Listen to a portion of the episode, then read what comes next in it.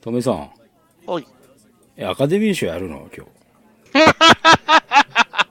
疑問系で入ったな。えー、だって、俺喋ってないけど。何のこと？いやいやいやいや。いや、いいんだ。ね。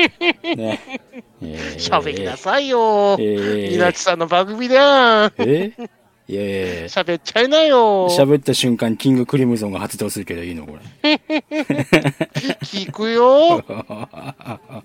いくらでも聞くよ。うるせえ、N ズボは回転すんだ。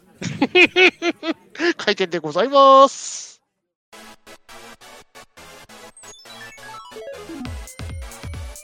N ズバー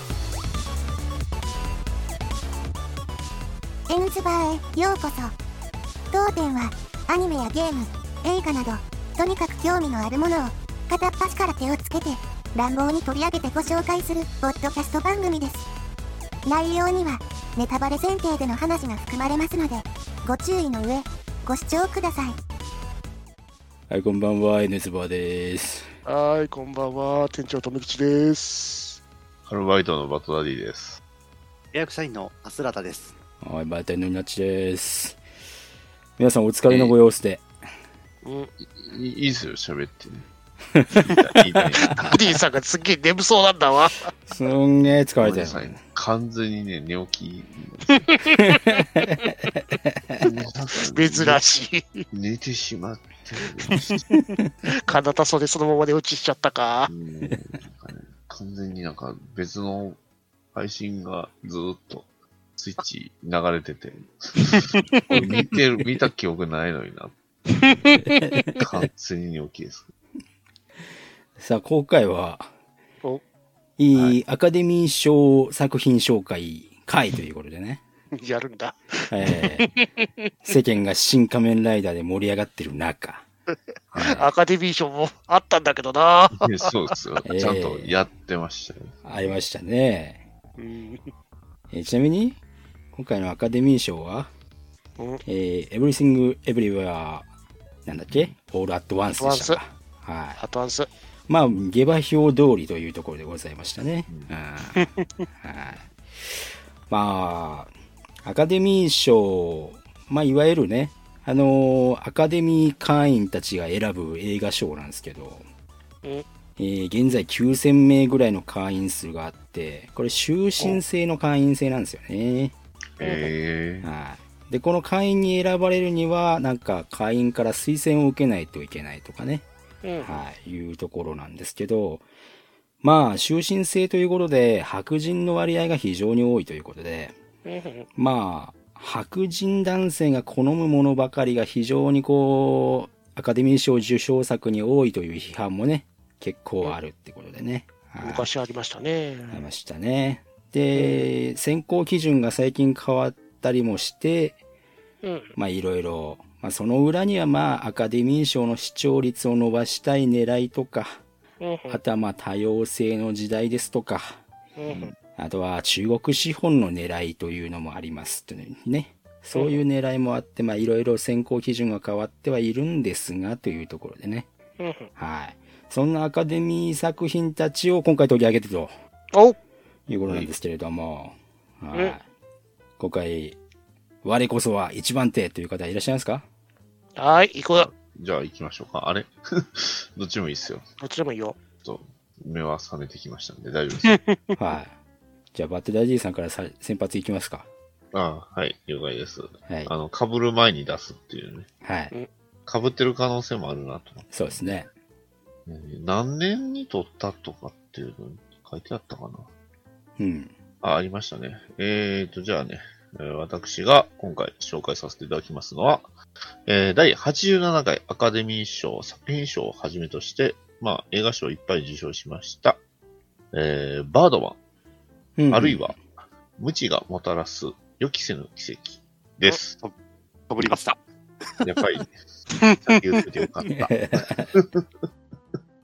や、だって、いや、まあ、これ選んだ理由に関しては、やっぱりその、まあ、主演俳優さんが、ね、彼なんで、うん。ということはあ、あマイまあまあ言ってしまえばマイケル・キートンなんですけど。彼、だって次、フラッシュで、またやるんですよね。バットば、ば、バルチャーじゃないの？そうバルチャーじゃないよ。言ってしまえば彼の、まあ、いわゆるそのパロディみたいな部分も、うんね、実際どうだったかはわかんないですけど、すごい強い映画なので。バードマン自体も、まあ、作品の中での主その主役、リーガン・トムソンっていうね、えー主人公自体も、もともとかつて、えーヒーロー映画で大ヒットしたっていうスター俳優。で、まあ、マイケル・キートン自体もやっぱりその、バットマンっていう映画、えー1989年か。えー89年のバットマンという映画の、まあ、主役として大ヒットしたっていうのと、えー非常にリンクする部分もあるので、で、まあ、なんなら次の映画フラッシュで彼がまたバットマンとして出るので、うんこれ、彼の心中やいかにっていうところの、まあ、えー感じられる映画だったなと思って、えー見たんですけど、割とだから分かりやすいから、逆に誰も選ばんかなと思ったら、まあまあ、被っちゃいましたけど、あの、まあ、基本的にせ作りとしては、その、長回し、まあ、いわゆるその、初めから、最初から最後まで、えーずーっとこう、カメラが、えーまあ、ずーっと回ってるような形で、えーそのまま、まあ、ストーリーが展開していき、ね、えーそれで、まあ、いろいろ、その、まあ、ハリウッドと、えーこれは、あの、舞台というか、ブロードウェイですね。ブロードウェイを、まあ、揶揄するというか、えーまあ、ある意味、えーお互いをこうお互い批判し合うという、そういうね、作品にはなってたんですけど、まあ、どっちかっていうと、その、作品内で描かれてた、なんですかね、あの、まあ、劇中劇といいますか、その舞台の、えー演じてる主人公と、まあ、その主人公が置かれている立場っていうのがすごくリンクしてて、ただ、まあ、よく、えっ、と、感想のサイトとかもよう見たんですけど、これやっぱりマイケル・キートンすごく意識してるよなと思ったんですけど、あんまりそのこと書いてるサイトもあんまなかったんで、そこちゃんと見てないとなんかずれるような。だからマイケル・キートンがバットマンやってたっていうのはかなり大事な、まあ部分ではあるよなとは思ってたんですけど、うん、まあとにかく話としてはすごくえー繊細な話でありましたし、まあ何よりも、これ多分オチに関しては、多分人によってこう解釈が分かれるようなっていう作品だったので、うんえーまあおそらく、うん、これを、オチをどう、僕はこう思ったとかいうのはあるとは思うんですけど、あんまりこれがどれが正しいっていうのはなかったよなとは思いましたね。そういう意味では、ある意味、その映画ジョーカーともすごい近い部分もあったし、まあ、どうなのかな。あの、中に作中ではっきりアイアンマンのことを話してる部分もあったし、うんうん。まあ、ただ、実際ね、あの、アカデミー賞自体、このヒーロー映画って撮ってないわけじゃないですか、その作品賞自体は。うん。まあ、その中でそのバードマンが作品賞に選ばれたっていうのは、まあ何かしらの意味はあるのかなっていうのと、まあ、ある意味その、なんですかね、えー白人の男性メインの作品ばっかりっていうのが、まあ、ちょっと批判的に描かれてた作品なのかなとは思いました。なんでまあ、ある意味ハリウッドを批判的にも見てるし、えーブロードウェイっていうものを批判的にも見てるっていう映画ではあるので、結構人によってはすごく辛辣な映画なんじゃないかなと思ったので、うんまあうん、見てる側としてはそこそこ楽しめるし、うん、まあ何よりもあの、ね、えーえー大迫力のね、シーンとかは、ね、役者、えーはね、えー見てる人とか観客はこういうシーンを求めてるんだっていうふうにね、えーバードマンが言うセリフはなかなか、ああ、確かにそうやなとは思ってしまいましたので、うん結構芯にしまってたのかなとは思いました。うん、まあ、ある意味その映画のオチは優しく見ればいくらでも優しく見れるし、すごい厳しい目で見ればすごく残酷なオチにもできるっていうので、まあ、本当に見た人にすごく委ねられてる映画かなと思ったので、うん。まあね、そんな彼がね、また再びバットマンをやるっていうことは、まあ、この映画の成功というか、まあ、やっぱりこの映画がさアカデミー賞に選ばれたことも、ある意味、うん、理由の一つなんじゃないかなと思いました。うん。はい。ここまで一気に喋りましたけど、これ、出あ、そらさん被ったんですよね。ましたね。ななんでこれ選んだっちゃ、選んじゃったんですか？いや、俺、マイク・シャイナーで知らなかったんですよ、この映画。うん。あ、そうなんだ。ええ、知らずに、あそういえば、あの、見ようと思ったけど、見てなかったなと思って見始めて、あーしばらく経ってから、バットマンの人だと思って気づいて。そう、そうですよ。だって、ねて。かあの、デカデカと書いてあったポスターが、明らかにバットマンなんで、うん あのバードマンの姿が、あのー、そうなんですよね。うん。あーって思って、これ、絶対これ、ダディさんとダブルかもしれないと思ったけど、うん。途中まで見ちゃったから、そのまま見ちゃってですね。結構ね。うん。確かでも俺、あの、長回しですごい、あの、臨場感ありましたよね。に。に、二つしかシーンなか、カットしたシーンなかったんですかね。暗転は確か2回ぐらいしかなかった。うん。もう日付変わるのが、まあ、瞬間瞬間ぐらいみたいな。そうですね。で、2回だけ確か暗転入るシーンがあったはずなんで、それ以外はずーっと長回し、ね。あの、いきなりあの、浮遊する、マイケル・キートンがあの、パンリッチであの、浮遊するシーンから、最後,、ええ最後まで。はい。よく考えたら、あのし、冒頭のシーンは意味わからんなと思いましたけど。ああ、そう、最初はね、うんあの、空中に浮いてみたりとか、そうですね。あの、サイコパス、サイコ、サイコパスじゃねえや、サ サイコパワー使ってみたりとかサイコパワーを使ったりはしてましたね。してるんですけど、あの、それが、あの、実はっていうところが、そうですね。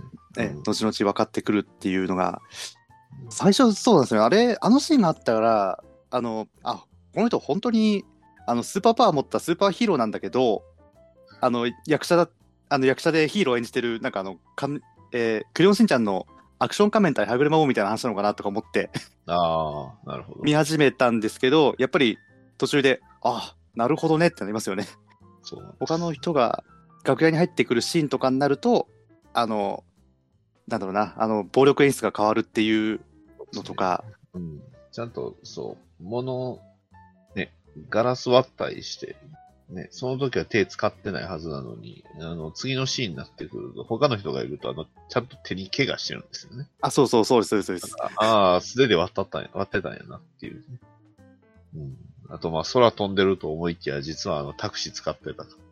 あ そうです。あ、でもあのシーンもずっとビルのところを、あの、同じ視点で捉えてて、ですで、そこ浮遊するシーンからカメラを下に下ろしたらタクシーが到着して、おい、お客さんお金ってなってくるじゃないですかそう。そうそう。実はタクシー乗ってただけっていうね、なので、あの、バードマンの声っていうのも、まあ、あの、自分の内心の声なのかな。まあ、うん役者として成功した自分の、あの、あの、ゆ売れてた時期の自分っていうことですよね、あれ。そういうことですね。うん。基本的に、あの、統合失調症の人が見る、なんかこう、悪夢というか、まあ、うんある意味、うん、完全に精神をあれしてる人なんですなんで。そこに至る過程で、マイク・シャイナーがすごい いい役でしたよね。いい役でしたね。だってあの、大根役者を下ろした瞬間ぐらいに、あの、有名俳優のマイク・シャイナーが自分の劇に出てくれるってなって、喜んで面接したら、もう自分の、え自分の舞台ののセリフ全部覚えてくれてるし、そうそうその上、アドバイスしてくれてる。そうもうこいつだなって決めた後の、あの、このマイク・シャイナーの、あの、くずっぷりですよね。ずっぷり。まあ、それも含めて、ある意味理想系なんですよね、うん彼の。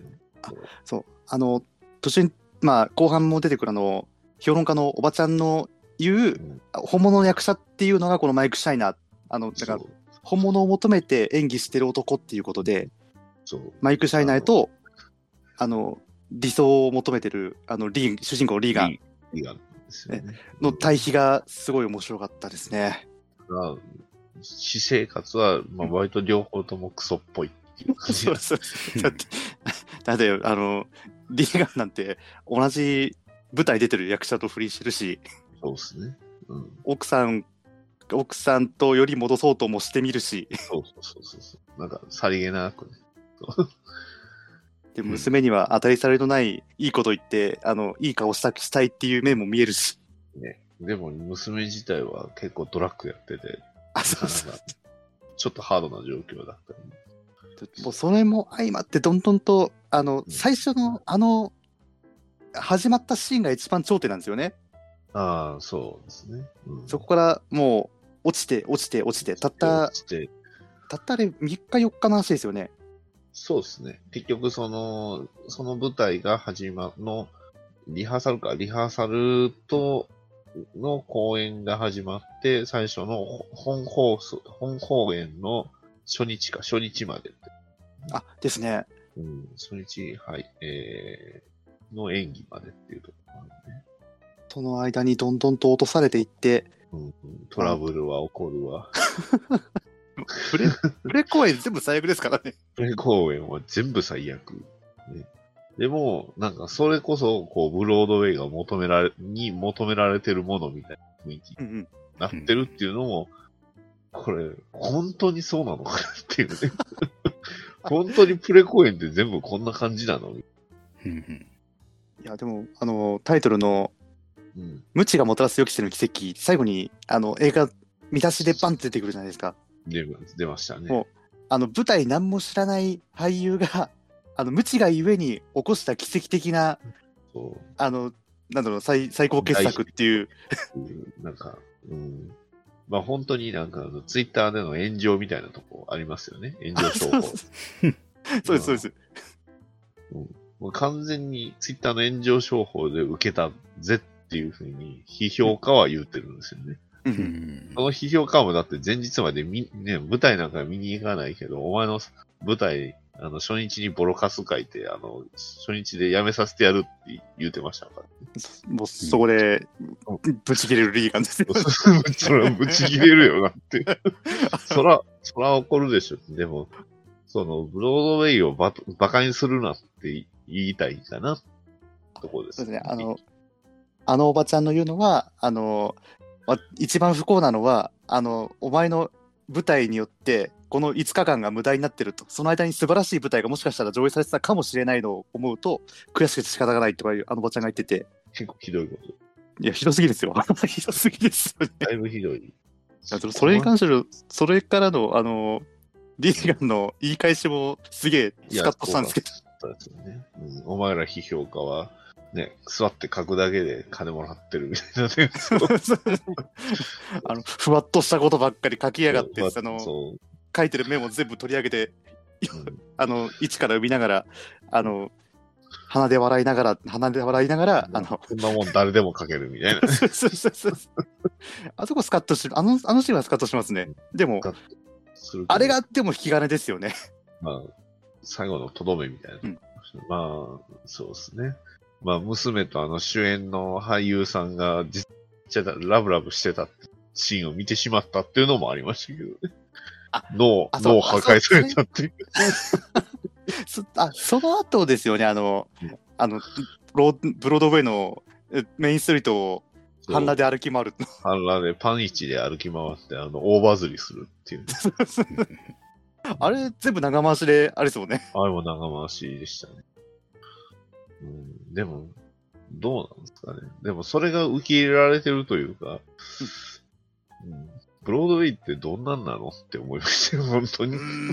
そうなんです？もうそこは、なんか、ブロードウェイのもう世界を知らないから、そうですよね。うん、ちょっと、あまりにもちょっと不死だらすぎひんかなって思いましたけど、いろいろね、そう、なんか本物を求めるために本当にね、あの、やるんだみたいな感じで、マイケル言ったりして、ね、これが求めてたブロードウェイなのか、みたいな。子供ね、ちっちゃい頃から憧れてたのにって言って泣いてましたもん。主演女優さんね。いや、だってあんだけめちゃくちゃにされたらそうなりますよね。そう。めちゃくちゃやりよるな、こいつら。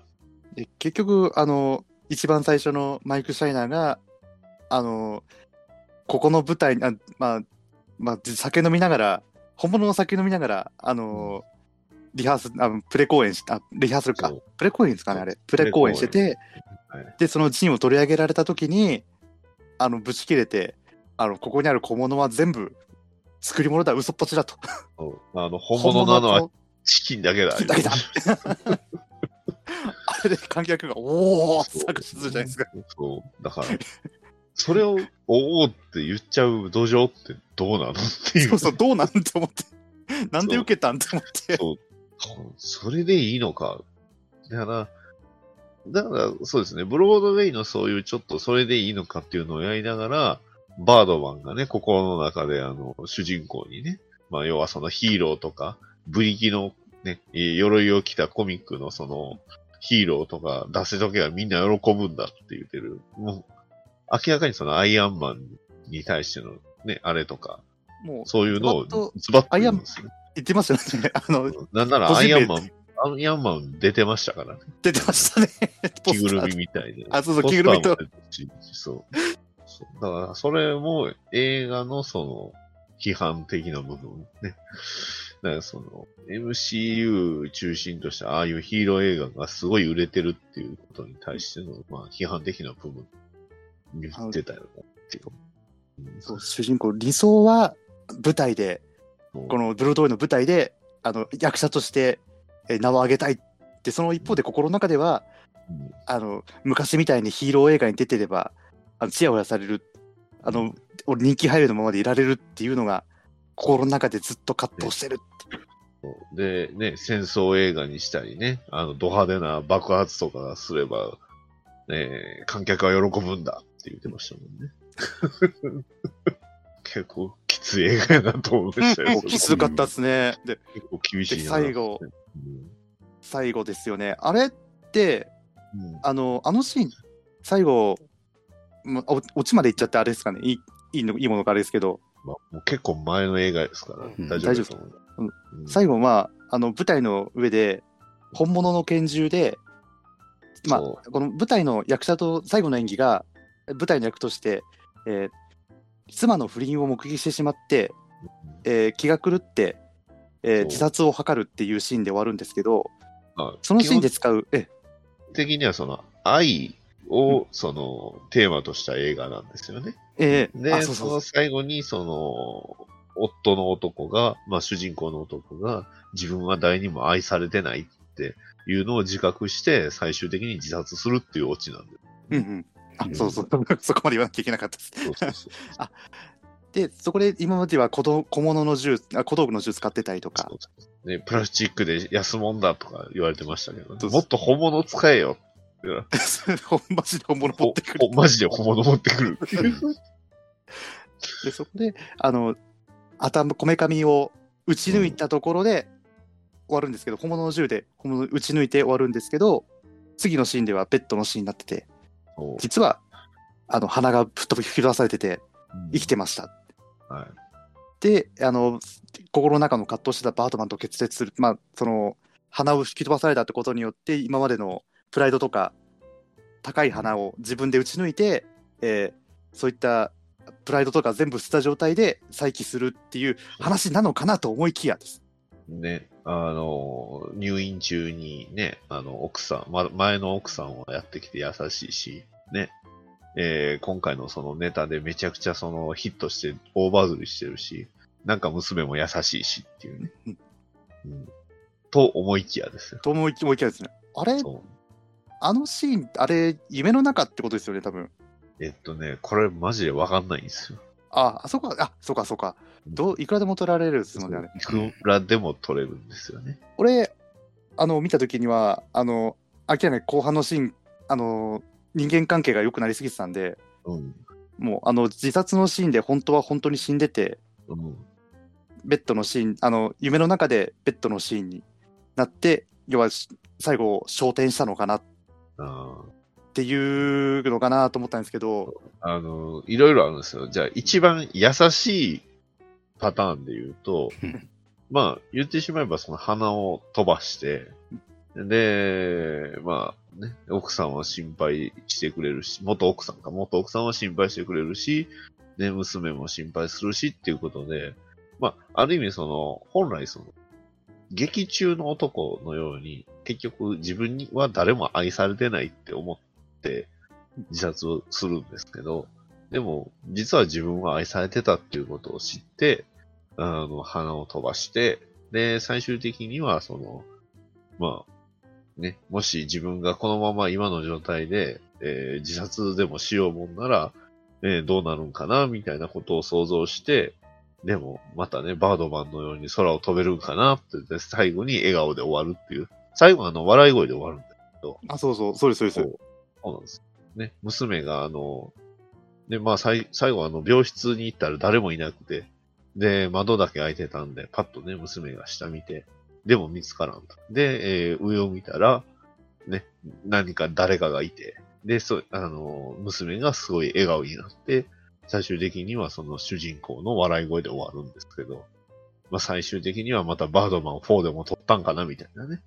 えーこれから撮ろうかなみたいな終わりにあ、なったのかなっていうのが一番優しい解釈です。うん。ああ、なるほど、なるほど。えー僕の一番厳しい解釈は、あれ死に損なって、うんまあ心配はしてたんですけど、結局死に損なって、えーそのまま、あの、病室から落ちて死んでしまって、えー娘は、あの、その前に薬をやってたので、えーまあ要はその、そういうお父さんが飛んでるっていう幻を見たみたいなね。うん。あ そういう 最悪や。そうだよえーね。そういう解釈。これが一番厳しい解釈ですね。うん、だからそこは本当に人それぞれでいいのかうんうん。なのは思いました。うんあ、そうか。え確かに言ってましたよね。あの、バードマン4撮るんですか？みたいなことみんなが言われてて。あ、そうか。なあ、優しい解釈だと、あ、ななるほど、なるほどって今思っちゃったんですけど。で、まあ、で、まあ、今回そのマイケル・キートンさん自体がまたバットマンやるじゃないですか。はいはい。ということは優しい解釈でよかったのかなっていう。そういうことか。そうあそう、あの、これね、あのね、バットマンやらなかったら、ぶっちゃけもう多分、それこそ、あの、アスラーダさん言ったように、あの、こ鼻吹っ飛ばしたんじゃなくて、こめかみ吹っ飛ばしたってうん。解釈で良かったんですよ。でも、バットマンやっちゃったらちょっと、そうはならんよねっていう。どこでそういうバットを、バットマンこれからまたやるっていうのは、どこで、どのタイミングで決まったかは正直わかんないですけど、まあマイケル・キートンがまたバットマンやるんであれば、バードマンも、ね、あの、リーガンもまたバードマンやってておかしくないのかな。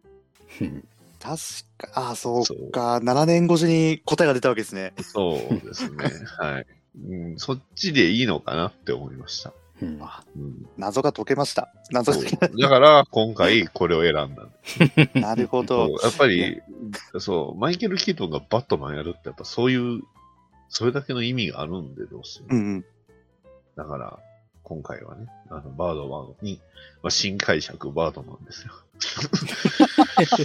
ねあの、そう、マイケル・キートンがバットマンをやるっていうことを前提にして考えれば、終わりとしては、そういう終わり方。まあ、言っては、言ってしまえば、そのリーガンことマイケル・キートンを、そっちに舵を切ったんだな、とうんうん。うんっていう考え方もできるかなっていう。うん、まあでも本当に多分、マイケル・キートンがまたバットマンになったのは、このバードマンがあったからやとは僕は思いますよ。本当に。あでそうですね。これでこれ、少女して。これなかったら多分、野球できなかったんじゃないかな。うんうん。うんまあ、くしくもね、あの、まあ、かつての往年のヒーローが、ね、再び、ね、え日の目を浴びた、この昨今ですよ、新仮面ライダーでね、仮面ライダー1号本郷武史が日の目を浴びたのと同じように、まあ、ね、あの、藤岡弘さんが仮面ライダー1号やるのは、あの、とある仮面ライダー1号って映画でやりましたけど、まあ、それとはまた違う。ね 急にね、なんかあの、命は尊いとかなんか、あの、フェニックスのように復活する本郷武史を思い出しちゃいましたけど。まあ、ある意味、これもね、えーバートマンことバットマンが復活する話なのかなって思ったら、うんまた新たな解釈が得られたな、ました。うんはい。僕は今回そういう理由でこれを紹介させてもらいました。はい。はい。わかりましたそん。な感じでよろしいでしょうか？はい。じゃあ、あの、言い出しっぺのとめきちさんは最後ということにしまして、最後なん？最後えーえー今回私が紹介するのはですね、おえーくしくもブロードウェイというキーワードで共通点があります。ほう。何でしたね第75回アカデミー賞作品のシカゴを紹介しようと思ったんですが、ほうほう。えー私今回考えました。えーちょっと硬派なやつで、このまま行くのか我々はと、私はということで、いやいや、いいんじゃないですか。今回も私は攻めないのかということを考えまして、えー本日見てきました。えーアカデミー賞で一番こう批判の的になる作品、80日間世界一周を見てまいりました。えーこちらの作品はですね、第29回アカデミー賞受賞作品でございます。古いな。えらい古いですね。はい。1956年でしょ。はい。えー上映時間なんと長いよ。169分でございます。なっげえ長いよ。えっとですね、80日間世界一周はですね、同名小説1870年ぐらいですかね、えーに公開されたジューヌベルグの、えー同名小説を原作とする映画なんでございますけれども、えーまあイギリス人の金持ちがですね、世界一周に挑戦する映画なんですね、これがね。うん。ようあるそのね、そのまんまっす。はい。マジで。で、当時の、え原作の当時の、えー背景として、世界一周の観光旅行ツアーがスタートした時期なんですね。でこれを刺激を受けて小説を書いたという感じなんですけれども、それを映画化したらどうなるかっていうことで、えー今回はですね、この映画はものすごくお金がかかっていて、えー、カメオ出演がめちゃくちゃ多いんですね。当時の著名人がめっちゃカメオ出演してまして、実はこの映画を皮切りにカメオ出演が始まったという風なこう言われ方もされてます。へで、作品の内容としては、イギリス風ユーモアなステレオタイプの映画っていう感じなんですけれども、まあ、主人公と、まあ、ダブル主人公なのかな。主演と、まあ、助演の男優さんが、まあ、主演女、主演の男優さんはですね、デイビッド・ニーブンって言って、えー、007のカジノ・ロワイヤルの、あれですね、ジェームズ・ボンド役の人なんですけれども、ーへー助演の人は、カンティン・フラスっていう、すごい有名なコメディアンの方なんですね。で、このダブル主演が、まあ、世界旅行として各地を飛び回って、まあ、その、土地土地でトラブルを起こして、次の年に行くみたいな流れなんですけれども、うんこの映画始まりがですね、ディスカバリーチャンネルみたいな感じで始まるんですね。ほで、この小説の題材を紹介しながらも、なんかいろいろよくわからない、こう、ファンタジーな物語の中で、月世界旅行も紹介するみたいな感じなんですね。う。世界じゃなくなってる。で、月世界旅行の映像を丸々使ってるんですね、これね。うん。え、な、この映画はな、何が始まったんだっていう風に困惑しながら私見てたんですけれども、このジューヌベルグの面白い世界観の小説がこれから始まりますよ、みたいな紹介だったみたいで。で、こう、その後はこう普通に映画が始まるんですけれども、えっ、とですね、この映画めちゃくちゃ退屈なんですね。まあ、それはね、900 190 分もあったらちょっと。はい。まあ、しょうがないっちゃしょうがないんですけれども、うーんとですね、なんかこう、各地を転々とするんですね。イギリスからスタートして、まずフランスに行って、イタリアに行って、スペインに行って、エジプト、そしてインド、そして香港、そして日本に来るんですね。うん。イインドから香港がえらい遠い距離離れてますね。えー、最終的にアメリカに行って戻ってくる、イギリスに戻るっていう形なんですけれども、だんだんと移動距離が長くなってるっていうね。確かに。ええそうですね。大雑把になってますね。はい。で、訪れる各地のもの、そのイメージといいますか。えー、まあ、すげえオールドタイプな、もうステレオタイプなイメージの各地の、もうなんかイメージの映像だな、みたいな感じで。えー日本、日本やっぱちょんまげですか？はい。私がまさにもしかし落ち、落ちちゃうの？それ。まさに言おうとしました。この映画の唯一面白いところは、えーちょんまげだらけの侍たちがいる明治6年の日本。非常にこれが、もう、ズコーってなるんですけれども。明治6年ですよね。そうです。えー時代背景的には明治6年の日本で、あ、でも明治6年じゃまだちょんまげか。えーいや、まあ、あの、ちょんまげをね、おろしてる人たちはいいくらかいると思うんですよ。ところが、こう、歩いてる日本人全員ちょんまげ。おーすげえなーっていう。そしてなんか見せ物小屋みたいな、歌舞伎じゃないんですね。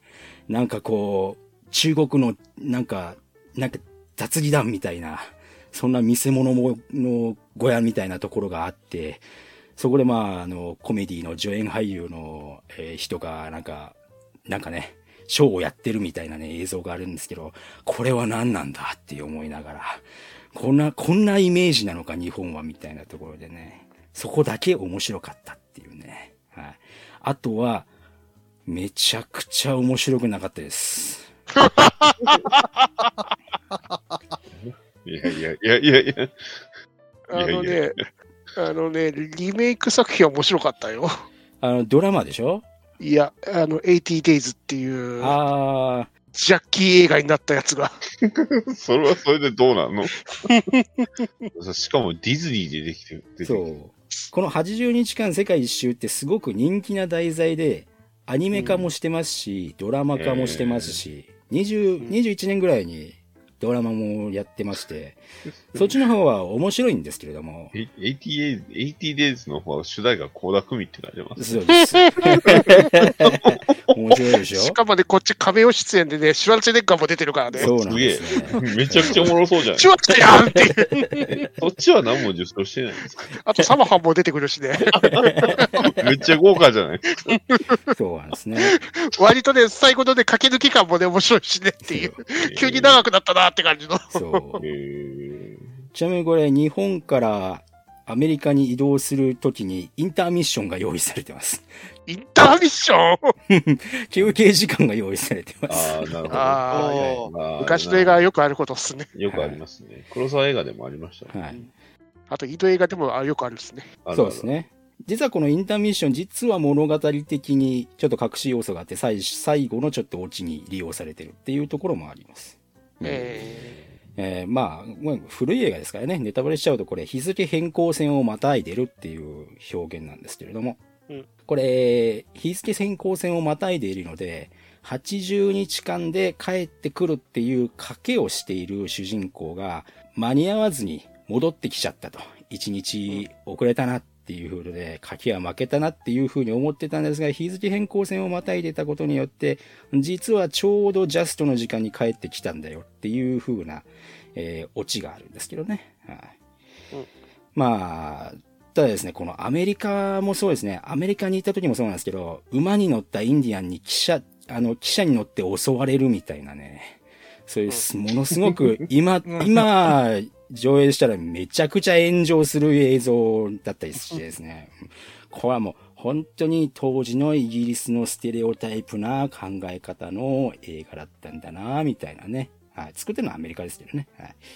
まあ、原作はそういう感じなんだな、というところで、これなんで当時アカデミー賞を受賞したのかな、というふうなところを、私いろいろ調べたところですね、実はこの映画、カラー映画まだまだ、えー主流じゃなかった時代にカラー映画で、えーかつワイド画面、ワイド画面が主流じゃない時代にワイドでカラーで映していて、非常にこの風景画の美しさみたいなものを映していて、まあ、そういうところも、あの受賞の理由になったんじゃないかというふうになってますね。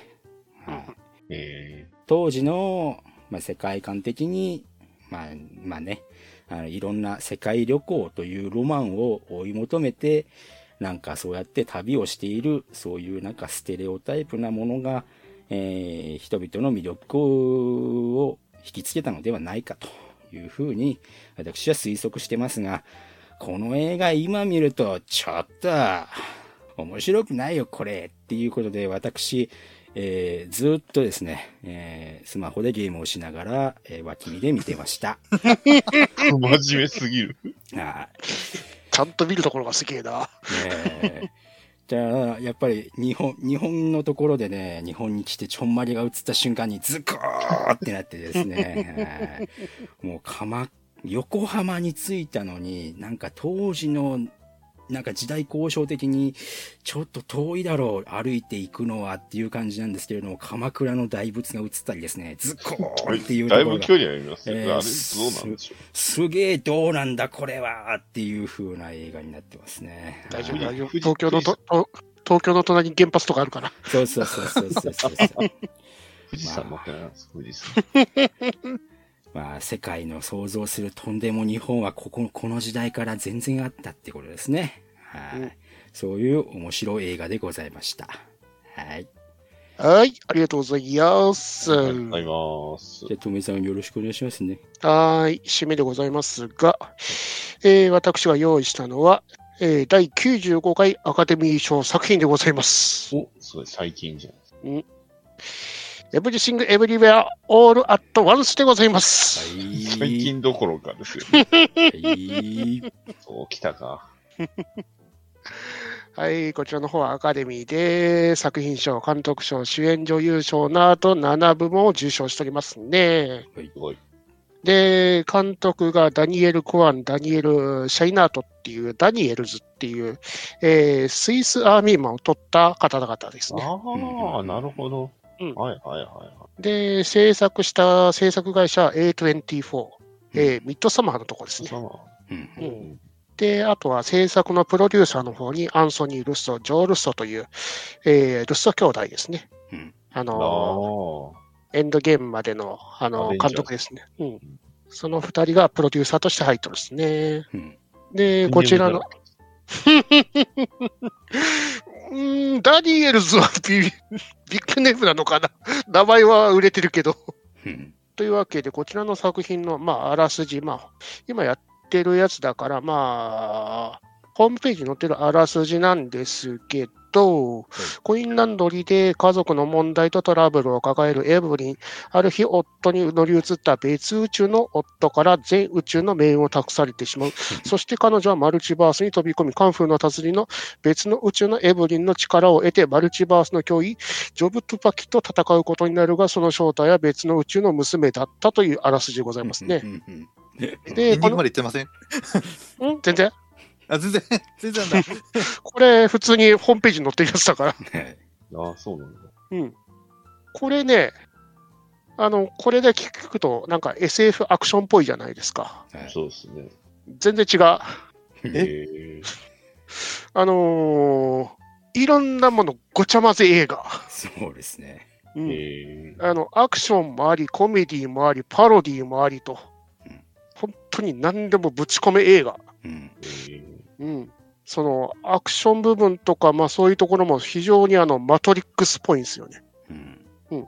あの、別宇宙の自分から力を得ると言ってたんですけど、まあそこは思いっきり、あの、他の技をダウンロードするあの、マトリックスの世界みたいな感じでやるわけですよ。はいはいはい。で、まあ、こちらではカンフーの達人と言っていますが、他の能力も得たりするわけですね。で、その能力を得る最中、得るためにすることは、とんでも行動をしなきゃいけないですね。なるほどね。うんうんうん、びっくりするようなことをしないといけないという。そこら辺が、めっちゃ、あの、最低なぐらい下品なことが多いんですね。え まあ、一つ例に出して言うと、なんか机の上になんかとんがったものが置いてあるんですね。うんで、敵と格闘バトルしてなんか、なかなか敵、両方とも同じぐらいの強さで、で、新たな力をダウンロードしようとするわけですよ、二人ともうん。敵とエブリンが。それを見つけて敵はそのやつを、突起物をケツに突っ込もうと頑張るわけですね。で、そ、のケツに突っ込もうとするところを、そのエブリンが必死に阻止しようとするカンフーアクションをするわけですね。そうですね。で、そのアクション、大真面目にやってんだろうけど、これなんだろうっていう映画になってるわけですね。そうなんだよね。なるほど。で、あと、ここの、この映画、まあ、面白かったところは、その、エブリンの夫がカンフーアクションするんですけど、めっちゃかっこいいんですよね。うんあの、ポーチを持って、その、いつもウエストポーチを夫がつけてるんですけど、それを使って、あの、カンフーアクションするんですよ。で、そのカンフーアクションがめちゃくちゃかっこいい。しかも、途中で敵から、まあ、倒すために、あの、水槽の石を取って、そのウエスポウエストポーチの中に石を詰め込んで、それをさらに攻撃力強くして戦うみたいなシーンだったりするんですよね。で、ここのウエストポーチのところにも一つひねりがあって、夫役のキー・ホイ・クワンっていう方ですね。この人、あの、昔のあの、グーニーズですね。はいはいで、子役で出てた方なんですよね。へえ。で、その中でウエストポーチをつけてた子供だったんですよね。うんそう。うん、そこからの元ネタだったらしいんですよね。はい。うん本当にね、多種多様のいろんな、その、元ネタ、映画ネタみたいなえ映画ネタ多いですよね。うん映画ネタだけではなく、なんかスマッシュブラザーズの効果音みたいなの流れたりするんですよ。敵を吹っ飛ばすときに思いっきりスマッシュブラザーズのスマッシュ音がな音使ってたりとか、うん他にも劇中の中であの日本の映画のパプリカっていう映画あったじゃないですか。あ、ありますね。はいうんあの映画を思いっきりオマージュしたようなシーンとか、うん。パレ、パレードでも流れるんですか？そこは、うんまあ、パプリカ見ていただきたいってぐらいで。あ、そうです。うん、だから、非常に、まあ、そのマルチバースで SF 作品なのかなと思ったら、なんかえらい違うなって感じで。うん。で、このビッグバジェット、まあ、マルチバースやってるわけじゃないですか。うん。うんで、くしくも今、ディズニーが、まあ、ね、MCU のところでいろいろマルチバースな展開してるじゃないですか。まあ、しますね。うん。それをちょっと皮肉ってる映画的なところも多いんですよね。うん。うん。そんなんばっかりですね。まあうん。僕が言えたあれじゃないですけど。まあ他にもね、そう思いっきりディズニーアニメ作品の思いっきりこれ知ってる人だったら一瞬でわかるようなオマージュシーンとかもあったりとかね。はいはいはい。そういう変わった。これがよう、こんなにあのこバラエティに富んだ、その、まあ、ちゃんとストーリー、シーンは通ってんだけど、あの面白い作品がこんだけアカデミーで評価を受けるっていうのはすごいなって感じがしたっすね。そうですなるね。うん。正直言えば、うん。下品でバカでパロディーな作品が、よもやアカデミーにノミネートされるとは正直思わなかったっていう。なるほど。そして受賞するとは思わなかったっていう。これ非常にこう、受賞後はまあまあまあまあそうでしょうな、みたいなことを言う人もいるんですけれども、うん。いや、受賞しねえだろうって思ってましたからね。そう、これを見るとね、これは取らねえだろうっていう こんな下品な映画ってい う。それぐらい見る人によっても、極極地ですよね、賛否の。これ、誰しもが見て面白いっていうわけじゃなくて、もう不快に思う人は絶対にたくさんいるっていう映画なので、はいはいはい。どうなんだって思ってみながらね、はい、感じですけどね。うん。でも、自分は、まあね、公開している最中だからはっきりとは言えねえですけど、この映画に新仮面ライダーに似通った部分があんなっていう部分を感じたとこ、感じましたね。へうんえ。それ言われたらちょっと気になるじゃん。うん、まあ、ネタバレにならない程度に言うと、やはりあのー人を救うのは優しさなんだなって感じですね。なるほどね。うん、この映画の一本筋は優しさなんですよね。うんうんなるほど。うん、な今の昨今の MCU に足らない優しさだと思ったなってい う。そうなんですか。ちょっと、ちょっと申し訳ないですけど、全然その MCU 映画なるものを僕は見てないので、わかんない。もうちょっと優しさを持ってみんな行動しようっていう。それあったら、あの、世界は救われてるからみたいな感じが多いからさ。はいはいはい。その優し世界を救うのはそういう思いやりだっていう、それをプロ、の、はい。うん、コミック版のビジョンと同じです、ね。もしかしたらこの先生はね、優しさはあれば、世界は救えたかもしれない。う、うんんそう。それをルッソ兄弟プロデュースでやってるってのがまた皮肉めいてんなって感じがしますね。うん、まあ、撮ってみて、見てみると、まあ、撮った理由はちゃんとあるなと思える映画でしたね。うん。まあ、そんなわけで、まあ、絶賛公開中ですから、ぜひともね、気になった方は見に行くといいんじゃないでございませんかね。その解説でちょっと気になりましたね。ちょっと見に行きたかった。全編、まあ、140分で2時間10分ですから、まあ、3時間もしないから、うん、うんいいんじゃないですかなっていう。退屈なシーンはそんないないと思うから、なるほどね。だいたいいつも変な子供来てるから。なるほど。はい命は、命は尊いということで。なんか違うイチゴが出てきたな、また。体に、体に気をつけろよ。いいたわれよ。いたわれよ。優しさ。やっと優あっちも優しさだったか。しさですね。あれは。うんそう。だが、ガイもお前はダメだ。老害じゃねえかよ。ただ平成ライダー、お前は許お前らは許さん。ガイムだけは許さん。ゴーストは許す。おっと、神経助の悪口はそこまでです。お前、平成だったのか。殺意高すぎません、あの人たち。あの人、高いですね。平成も平成で殺意高いから。消防ライダーは敵に回った。大体納得。で、あとこのエブリシング・エブリウェア・オール・アット・ワンスって割と長いタイトルじゃないですか。うんで、邦題は当てはめてないのは変だなと思ったんですけど、これもちゃんと意味があるんで、へえ。うんああ、これは確かに、あのね、ダッサい邦画の名前にできねえなっていう、日本公開名みたいな。そううんこれを変えちゃうと違う映画になっちまうっていうかぐらあい、ちゃんと大切なタイトルだったんで、これを変えなかったのはちゃ、日本は、日本の映画配給会社、ちゃんとしてたなっていうところは褒めますね。珍しく。うん珍しく。どこが配給してたの？ここはギャガですかね。あギャガですね。うんうん。まあ、わなそこ、ワーナー君、聞いてるか？ワーナー君、君らのことだと。ね、マルチバース・オブ・ミシェル・ヨーとかがついてて長かったからよかったっすわね。ね。うん。寺田心君とか使ってなかったですかうん全然反省してへんやんけ。はい、というわけで、エブリシング・エビューはオール・アット・ワンスでございました。ありがとうございます。ありがとうございます。はい、ありがとうございます。ちなみに、ニナッチさんも見られたんですね。見ました。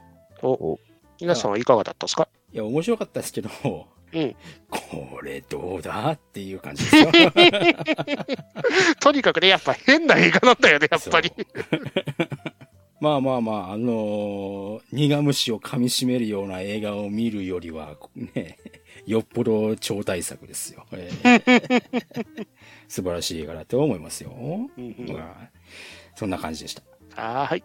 はい。というわけで、今回はアカデミー作品賞をご紹介させていただきました。はーい。ありがとうございました。はい、ありがとうございあます。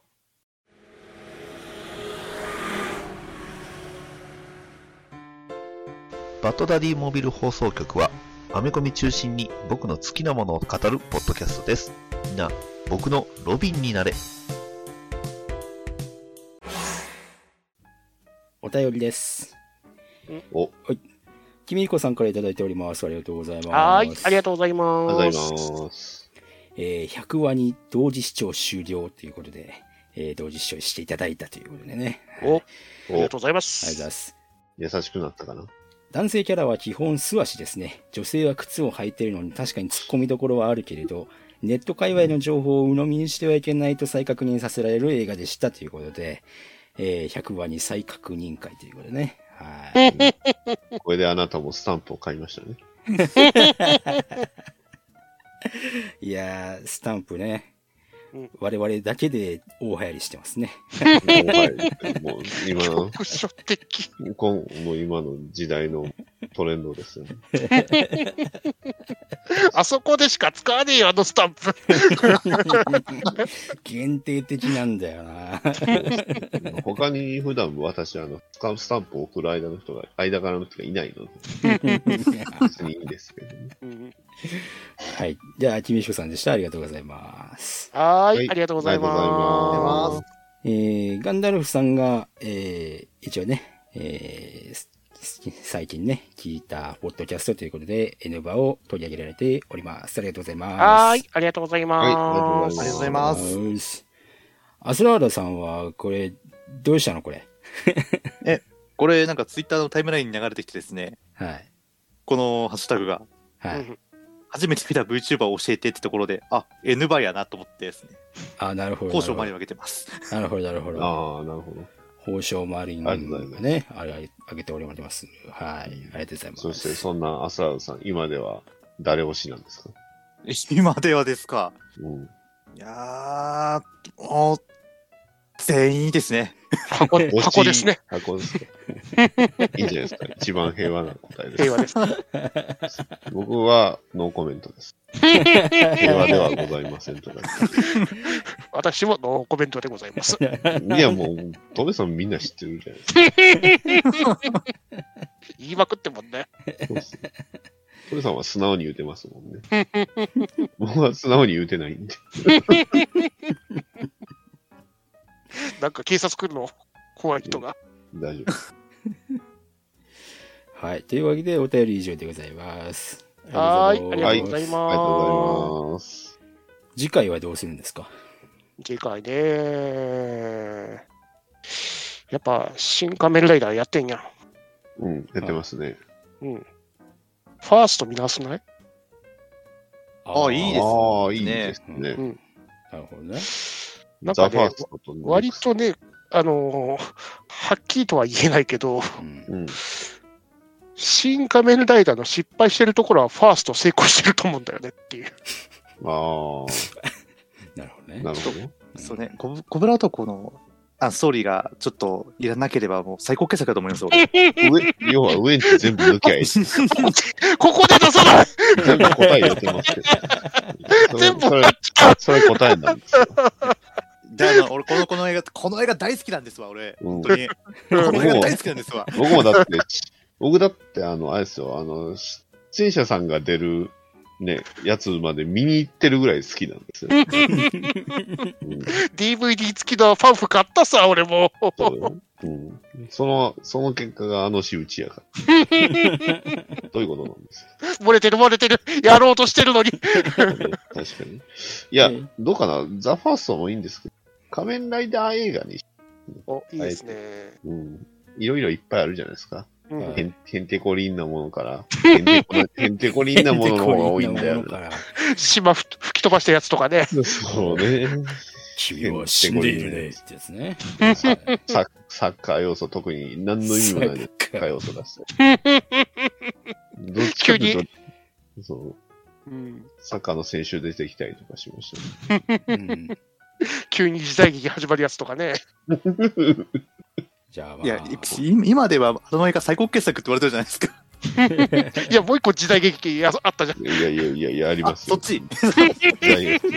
織田信長がね、何種類か出たり。現代に読み信が。長も出過ぎだったわ。信長はね、結構いろんなとこでね、え、陣内じゃなくて？じ陣内もそうですけど、伊達さんもあったしな。そうね。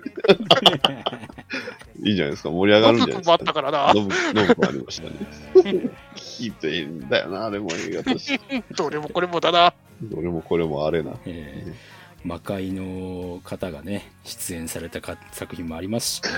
えー あれのレジェンドの登場させ方が一番嫌いなやつ。漏れてる漏れてるやろうとしたことがあ。かんやろ。そういうのはあかん。じゃあ、あの、次回のエルズバーは劇場版仮面ライダー作品会ということで、はい。はーい。ご紹介しようかと思いますよ。はい了解でござい了解ます。です。はいというわけで、本日は閉店ガラガラでございます。はい。はい。N ズバーでは皆様からのファンレターをお待ちしております。宛先は Twitter ハッシュタグの場合 N バひらがな3文字でえぬばまでまた Gmail の場合 N ズバアットマーク Gmail.com E N U Z U B A までお送りください。皆様からのファンレターを心よりお待ちしております。えー新仮面ライダー？新仮面ライダー、ょ？僕は、あの、言いたいことはあるけど、うん。いや、面白かったっすよ。うんうん。本当に？本当に？これ周りの、周りの声に合わせて言うてるだけちゃうんすか？前半は面白かったよ、僕。本当前半は前半は、楽しんで見てましたよ。で、なんか映そうとしてる主題とかメッセージ性とかも別に、あの、なんだろう。別に普通に面白かったよ。ほうん。あの、安野さんの手癖のカメラワークだけ絶対許せねえって思ったから。絶対それ言うと思った。うん、絶対それ言うと思った。うん、もうだって後半も、もう、もう、よ、よ、寄ってきたって思ってる。見、見えないって、暗くて見えないって思いながら。僕はあれ、先行のハソレイっていう言い方します。あの、ぼやかしてね。そうそうそうだから言ってるじゃないですか。村瀬修子監督はにっこいですね。暗くて見えねえんだよっていう意味ですよ。見えないよって思いながらも。だから、あれ、あれだけなければ中盤まで僕90点ぐらいでしょ。どんどんカメラワークで点数がマイナス点になってきて。もうだって、むやみにあの心理状態がこうなんか不安定に迷いを感じてるとこだけこうぐらぐらぐらぐらぐらやってさ、視聴者信じろとか思いながら。いらないんだって思いながらもうイラついてましたけどね。そうね。まあただあれだけイラついても最後、最後はもうなんかすっきり爽快感ありましたよ、あの終わり方は。ああね。もういい終わり方しますね、あれ。いい終わり方しましたね。良くない終わり方だよ。そう、良くない終わり方だよ、あれは。おお、ちょっと危ないって。あの風をー、感じるか。そう、配達中ずっとなんかもう立立ちそうになったから危ない。危ない。ダメだよヘ。ヘルメットに話しかけちゃダメだよ。ジュンジュンジュンジュンジュンで音楽も先行配信されたでしょ、これ。どうだそう。音楽先行配信されてさ、もうこれ、M6 なんか聞いてたらさ、お前バイクで立ってもうなんか手を広げたくなるでしょ、これ。危ないって、ダメだって、この映画。危ないって。やばいって、これ。やばいな。バイク運転する人はちょっと辛いですよね。あんな風に、であれ映画見た後キビキビ動いちゃいますもん。めっちゃドア開けるとき、こうすごいキビキビドア開けて。あんなバイクであんな真似したらエンブレかかってるのそのままこけるって。危ねえって。仮面ライダーだから。カメライダーだからね。うん。しかし、一回ぐらいライター乗りやるかなと思ったけど、なやなかったですね。ああ、そうだね。うあんでもまあ、あの、なんだろうな、編曲したライ、レッツゴーライダーキックそんなに対応しなくてもいいよなとは思ったけど、そこまでなんか踏襲しなくてもなとか思いながら。あれはもう様式美だから。あ。よし、キそうねビです。うん。あのさん好きなんだね。そう、あのよかったね好きなんだ使いて。そう。あと、もうマジで漫画版好きなんやな。そうね。ちょっとうん漫画版好きすぎじゃないですか。まんまだもんねセリフそのまんまやってましたね。うん。そのまんまだ。展開とセリフそのまんまやってた。ああ。うん。やっぱり、あ漫画版も、あの、頭の中に本郷がいるというシーン、あの、ほとんどなかったういや、そうっすよね。うん。だって、結局エピソードとしては、い単行本一巻分でしょ、確かに。そうそうそうです。単行本一巻分もなんか半分、そのうち半分ぐらいは、うん。すぐにだって脳みそに、あの、あれですもんね、基地に移し替えてましたもん。うん。まあ、僕はまあまあまあそうなんだろうみたいな風に感じましたけど、なわからない人にとってみれば、どういうことだ？まるで意味がわからんぞっていう風になると思うんだけどな、あの映画。どうなんでしょうね。てか本当にもう知らない人。正直、中盤戦であのせ展開出てくるかなと思ったんですけどね。うん。あ一号、一号死んで、はいはいはい。で、新一号になって、みたいな、それ。で、あれでしょ、あの、ビッグマシンが、そう、国民会番号制度は、ショッカーが、急にマイナンバーカード出てくる。ショッカーがって考えついた、あの、ショッカーが利用させてもらっているのだ、とでも実はこう最後に、実は政府の人たちは、えー政府の人間たちの最後の両親だったんだな。って基地が爆発してながら、二人であれでしょ、あの肩を組みながらボロボロでダブルライダーで帰って。あいつザ・ファーストでも見たな。ザ・ファーストアクション面はやっぱザ・ファースト良かったんだよななっていうんう。そうねデザイン、アクション、あと役者さん、どれもザ・ファーストマジで良かったんですよ。いや最高でしたよ。ストーリー以外はね。ウエンツ以外。あそ、あそこ全部カットでいいんだよねっていや、あいう。の一文、一文字もマジで、今思えば良かったです。あれ、井上俊樹の一文字。うんマジかっこよかったですよね。そうめっちゃかっこいいし、俺って実はいいやつだったんだな、みたいなセリフを、あ あ、井上俊樹だ。あるある井上俊樹でってキャラクター性全部言葉で喋っちゃう。あるあるっていう。ドンブラザーズ見た後だと余計に思いましたね。ドンブラザーズにいてもおかしくないですもんね。あの2語。あの一文字だけは。急に、急に女性を口説き出したい。ああ、でも、あれがエかっこよマとタスクの2号は一文字隼人僕好きだな。うん。一文字隼人。いいんですようん。一文字隼人。ザファースト、うん。真の一文字隼人はマジで一文字隼一文字。いや、もうね、かっこよすぎたんですよ、真の一文字。人。うん。2号やばかったです、マジで、全部。ビジュアルはね、めっちゃあのドライブのシジマ号みたいな感じのあそう弟系な。言ってはならん、めっちゃならんぜ、。めっちゃ顔弟系キャラやん。それっていう。一 見れば見るほど一文字隼人の。ああ。でもバイク止めるシーンかっこいいけどな。うん。かっこよかったな、あれ。う、うんんそろそろか、つってそう。十分取り込めたか、つって。そう止めちゃくちゃかっこよかった。まあでもな、オムニバス形式というか、もうトントン拍子で進んでいくからもう、な何が起こってるんだ？まるで意味がわからんぞっていう人は絶対いると思うんだけど。ね。うんまあブラーガって何ですかっていうねそこが結局シングルトラマンと同じ作り方してました、そうだね。いろんその、ウルトラマンの全何話だったかなを、そのまんま全部映画に当てはめていったみたいな感じの作りた方でだ、ウルトラマン以上に安野さんが関わってしまってるから、ああなっちゃってるよね っていう。あん、あんあんの味がって、あ、あ安野さんがもう仮面ライダーごっこをずっとやってっからさ、すごいってか思いながら。ここが仮面ライダーすごいんだよってずっと見せ上げる感じで。そうそうそ仮面ライダーはこことこういうセリフが、あとあとこういうポーズがかっこよくてっていうのをずーっとやってるんですよね。うん本人は至って大真面目でやってんだよな、あれってって。本人至って大真面目にやってんすよっていう話で。本人に至って大真面目なんですよ。えベルトつけてはしゃいでるんですよ。俺たちはわかるんだっていう ね。そうそそういうとこやぞ。ーでも作り終わった後、絶対あのね、あのーダウンな、ナイーブな感じになってると思うよ、今。いや思いますよ。うん本当にこれは作ってだ世に出してよかったのか。だって、全然外出てこねえもん、今回。CA 版の時あんなに出てきてたのに、なんなら、シン・ウルトラマンの時の方がまだ出てたぐらい。まだ出てる。まだ出て今回全然マジで出てこねえ。今回全然出てこない。ああ、本人もや。やっちゃった、なっちゃってるんだろうなっていう。またしばらく引きこもります。ですねうんそうね。安野さんだなって感じだけどね。まあ、あの、早尾富野はね、うん 作ってほしいですね。で、ついでに深海、性欲異常者、深海。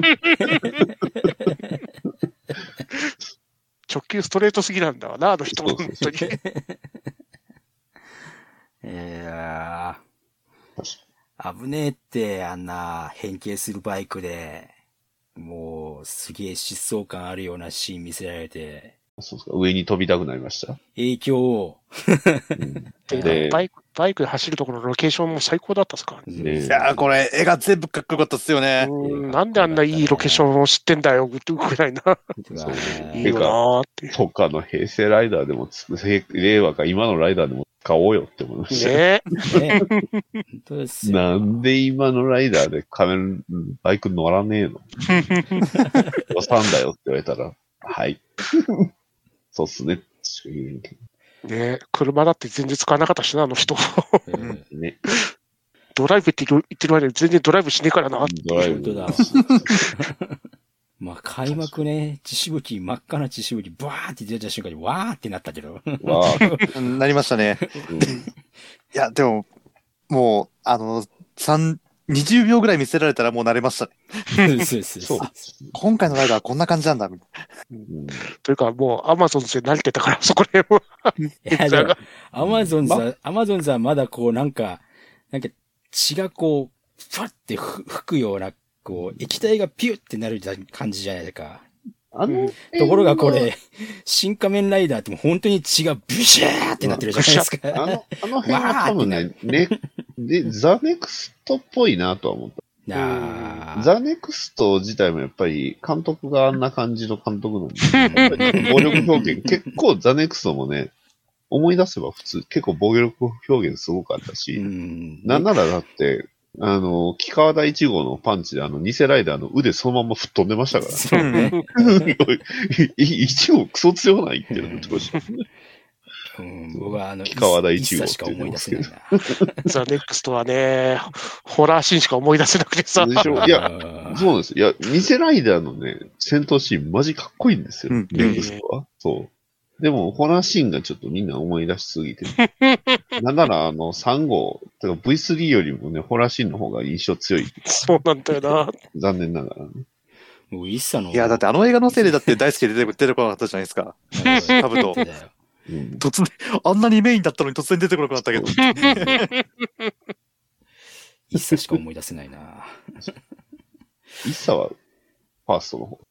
うん。あファイッサファーストですね。ファーストフ。ァーストです。ネクストには一切出てこない。一切出てきません。一あの切出てこない。あの、エンエンディングで歌そう、歌ってエンディングでるだけ歌ってるだけだから。うんしかも、あの、一茶じゃなくてダパンプだ。メ メンバーが文句言ったんちゃう？なんで仮面ライダー出んねん。そうまあ、後にね、ダパンプは全員仮面ライダー出ました。ファーストの方でて、あの、ショッカー幹部でしたっけ？そうですね。うん。そうですね。普通にショッカー幹部で出てきます。お前なんやねんっていう感じでね。その前になんか、ライダー好きすぎってやつで、なんかテレビで前に出てたんですよね。そうね。うんそう。まあ、だからまた出てくるわけですよ。お前たちのせいっすって。お前たちの編成。それ、そのそれちゃう。それちゃう。まあ、それ今回の一応候補の一つじゃないですか。お前たちの平成禁止な？ダメですか、やっぱり。ノリダー禁止？この隅にこすったんじゃねえかよ、もう。ええもうね別に N 語でこすりゃいないじゃすげえないか。じゃん。それだけでもう一本なんだわ、もうあれ。確かに。平成ライダー時あれはね、ちょっと、ダメですよ。面白すぎるんだ、いろんなところが。あれは面白すぎるんです。だって平成映画とかもネタばっかりじゃないかよ。わが魂はとか言い出すからさ。いや、まあ、あれはでも、あれに至るまではそんなにネタじゃなくて、割と真面目な映画ですよ、ゴッドスピードの方は。ね総合格闘家とか出てきちゃうしさ。まあね、後半のにつ後後半のにつれて絵面がどんどんギャグっぽくなって、割と不思議な映画です。最初は真面目だったんだけどな。そうですね。割と真面目な。いや、俺、ゴッドスピラブルのオチ超好きなんですけど、あの、一切本編に反映されてなかったのが本当に許せないです。そうね。使わねえんだこの設定みたいなそうそうそうそう。この設定超かっこいいじゃんと思って見てたら、全然関係ない。すごいなんかね、賢い設定やみたいな感じで、頭いいって SF って感じやった。うんあ、一話に繋がるって思って見てたら、そうそうそうそう。違う。繋がりませんでした。繋がってないですか？うん繋がってないです。うんなってないっすね。ゴッドスピードラブとは何だったのか。A few moments later. いや、ダサいのはわかるけどって。だって1号と2号がね、なんか、あの、起こし合うシーンとか、で、本人が出てるやつとか、他の人たち全部暗いじゃないですか。そう。うんスタジオかなんかでやってるだけだよなっていう。そうね。カメラもグッと寄らせて、もう、うん。グラグラやって、もう、カットもして、対後撮影で無理やり後から付け出したよな。うんむちゃくちゃ、多分円盤ではちょっと明るくなってますって、きっと。うん CG ちゃんと作り直して。どうかな。新仮面ライダー1.15とかになるわけですから。アマゾン版と違うみたいな。アマゾン版が1.0になっててね。そっか。いやその前に、あの、え劇場でや、1ヶ月ぐらいやったら、あの、1.0が出るかな。変更点次第ですよね、見に行くかどうか。暗いシーン明るくしましたっていう。ああ、行く、行くわーあんなさん、そって。れ次世ライダーのところ、もっとよく見たかったですよ、本当に。で、はよビビジュアルワークスを。あとセントスピード買いましたみたいな。早いんだわ、もうあそこらへんっていう。まあ、偽ライダーのところはまだね、てか、偽ライダーがどんな形だったのか、本当によくわかんなかったし。よくわからんからまあいいけどさ、みたいな感じ。CG だしまあいいけど、みたいな。うんあまあ、いろいろ文句はあるけど、いい映画だったよなってういう。ん。ーあー、いい映画でしたよ。オチ含めて素晴らしかったですね。うんもう一回見たい。今日も機会見て、あ。二回ぐらい見たい。なんだろうな、得得点がなんかどんどん変わっていくから、そうね。毎週行くかもしれないですう。ん 主演たちの演技が良かったからな。うんああ、出た通り、やっぱり、ね、先生君主マジで見ててよかったなっていう。そう、そう、マジでそう。あれは、あれ見てるから浜辺美波がさらに可愛く見えたんだよなってそういう。なんですよ。あのね、そうだ。もう向こうで言うん、それ忘れてたんですよ。ちゃんもう一回ちゃんと言えばよかったんですけど、マジで先生君主は見た方がいいんです。うん、確か全に。然違うから、浜辺、花、花、浜浜辺、花辺、花辺みなみさんが。うん。あ、こんなにいい役者さんだったんだ。う ん女優さんだったんだっていうのをすごい感じた。先生君主見たおかげです。ね、だから先生後半の、そう、先生君主の後半の浜辺みなみさんで、うん。あ、すげえ。あ、確かにちゃんと綺麗だなって思うんですね。うん。うんじゃあ前半のあれ何やったんや？でも、そう。で、本郷にあがまえるシーンは、ちゃんと浜辺美波さんなんで。ああ、そういえばそうです。ああ、そういえば先生君主出てたな。で、スタッフロール見て、松坂通りって見て、一瞬先生君主が、あ、違う違う違う人や。違う、先生君主はドライブだ。絶対、あ仮面ライダーだった。カメライダー。レッドじゃなかった。そうか、色紙は金曜日からか。うん色紙もらいに行くか。ほら、いっもう一か。回か。もらい行かなきゃ。でも、いい得点になってくると、上映回数減るから、入手しづらくなんだよなっていう。そうね。それは、土日仕事してると、土日の少ない時間で行けなくて、最後の方の得点って絶対少ないからもうありませんとかになるしっていう。うん 悲しいな。